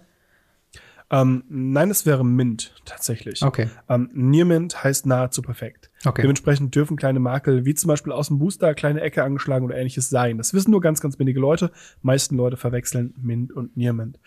Ich finde es interessant, dass er hier genau das anspricht, was ich öfter auch schon immer wieder sehe. Mhm. Die Bewertungssachen, die Sachen von Cardmarket und Ähnlichem reichen nicht aus. Ja. Also ich habe ja meinen letzten Blackie Talk auch darüber gemacht, was mich an Cardmarket alles nervt. Mhm. Und das ist zum Beispiel auch eine Sache dabei, wo ich halt sage, ja, dieses englische Card mit so amerikanischen Printrands zu bekommen oder auch japanische Printrands zu bekommen.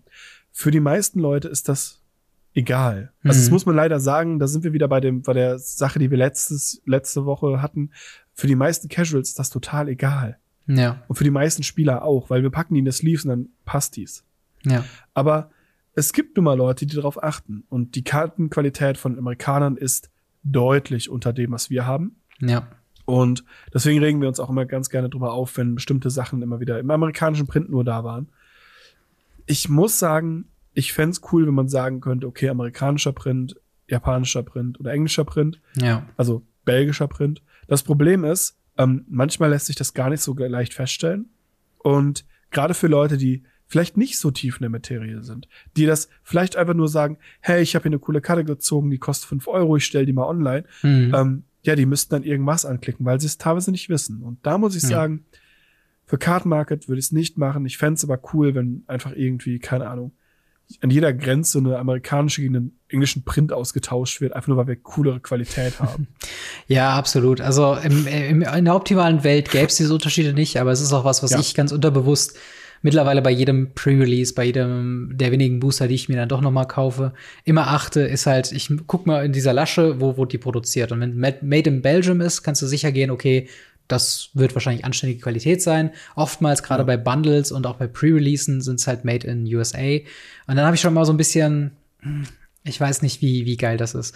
Im Endeffekt, was es halt bräuchte, und dafür müssten viele Räder in Bewegung geraten, bevor man das erreicht, wäre es halt eine Beschriftung auf der Karte selbst, irgendwo in den Collectors-Informationen, wo drauf steht, made in und dann der Druckerort. Aber das würden sie wahrscheinlich niemals machen, weil das ja auch ein Eingeständnis wäre, dass halt der Druckort abhängig ist von der Qualität. Also ja. Ich habe ein längeres Video jetzt auch von Tolerant Community College gesehen, wo er eins dieser Surge Foil Warhammer Decks aufgemacht hat. Ah, okay, und da halt auch sehr so ein bisschen off-Script eben redet über die Qualität, warum Foilings überhaupt curlen und so weiter. Und sagt dann auch, dadurch, dass man durch die Papierdicke dieser Karte immer weiter gespart hat und die immer dünner gemacht hat, verzieht sich halt die Metallscheibe, die dazwischen ist, immer weiter, je nachdem, ne, weil die halt anders von Temperaturen beeinflusst wird und so weiter und so fort. Und da sind einfach die belgischen Papierstocks einfach dicker und halt höherer Qualität. Bei Amerikanern wird dann immer weiter abgeschäft. Und das ist halt einfach mega schade. Und eigentlich stimme ich dir zu, müssten man das irgendwie auf Cardmarket verweisen. Es müsste aber, damit das Cardmarket übernehmen kann, auch auf der Karte selbst drinstehen, weil, wie gesagt, der Otto-Normalverbraucher checkt das vielleicht jetzt nicht unbedingt. Und wenn man das halt draufdrucken würde, wäre das schon mal eine Einsicht von Wizards of the Coast, dass da ein Unterschied ist. Und das würden sie, glaube ich, nicht zugeben aktuell. Was schade ist. Also, ich verlange nicht, dass sie es verändern, aber dass sie zumindest sagen, hey, es gibt Unterschiede und wir geben euch die Information transparent. Also, naja, aber das ist, das wäre mal ein weiterer Punkt auf dem Wunschzettel Richtung Wizards of the Coast. Wir haben ja bald Weihnachten. Genau, vielleicht schreibe ich den mal und guck mal, wie Mark Rosewater darauf reagiert. Aber ja, das war's auch schon von Folge 166 von Radio Ravnica. Wenn ihr Fragen habt fürs Ask Us Anything, dann kommt in den Discord, schreibt es in den Ask Us Anything Thread rein und dann können wir darauf in der folgenden Folge eingehen.